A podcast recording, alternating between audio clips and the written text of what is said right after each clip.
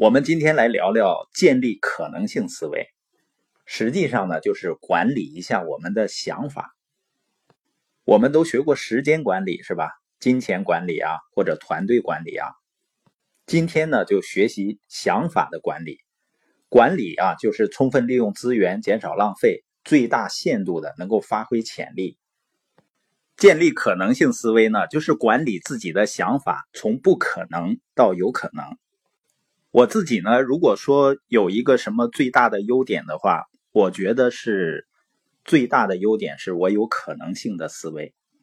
我们在推动社群之前呢，经常会自驾旅行。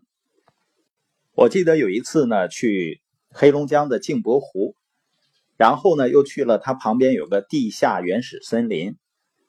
我们爬到半山腰的时候呢，看到那个上山的阶梯上有一个牌子。上面写的修路，也有一些人呢，他们是跟团来的，导游呢就指着山上跟大家解释了解释，然后呢就带着大家下去了。所有的散客呢看到这个牌子也都掉头下山了。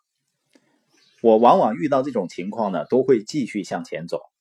我爱人说呢，那不写着修路吗？我说到过不去的地方咱再回来。结果呢一路顺畅。一直到山顶，看着云雾在脚下缭绕，真是神清气爽。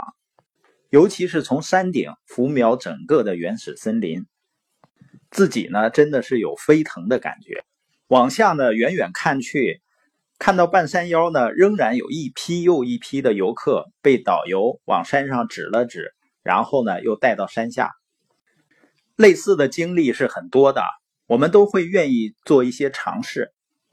其实我们每个人呢，每天都有数万个想法经过我们的大脑。那这些想法大部分都是消极的。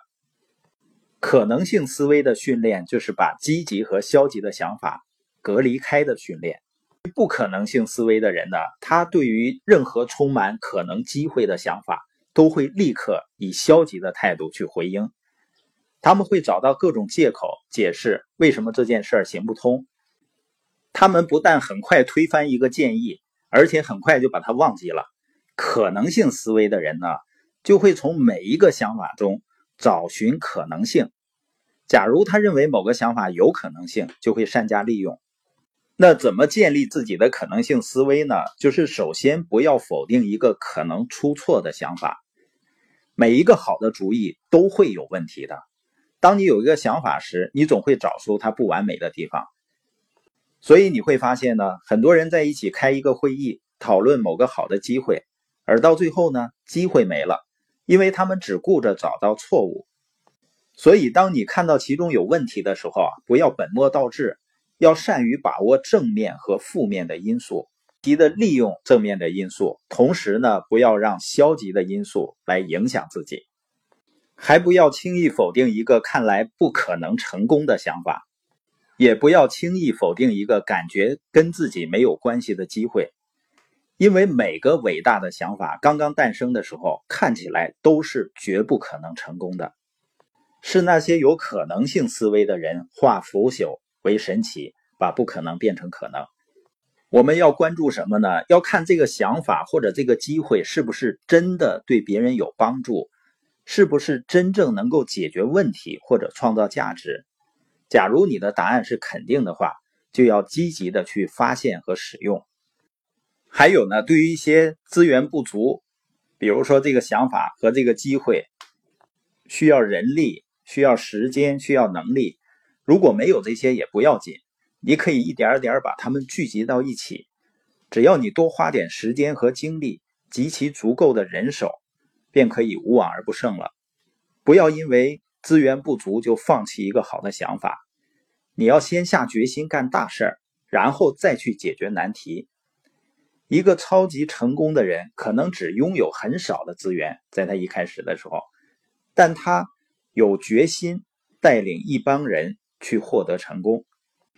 还有呢，不要轻易否定一个跟你现在做事的方法理念背道而驰的想法。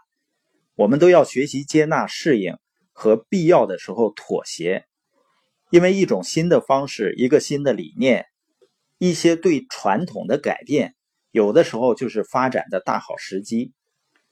人有的时候是需要改变你的口味和生活方式，去适应正确的思想、新的思想。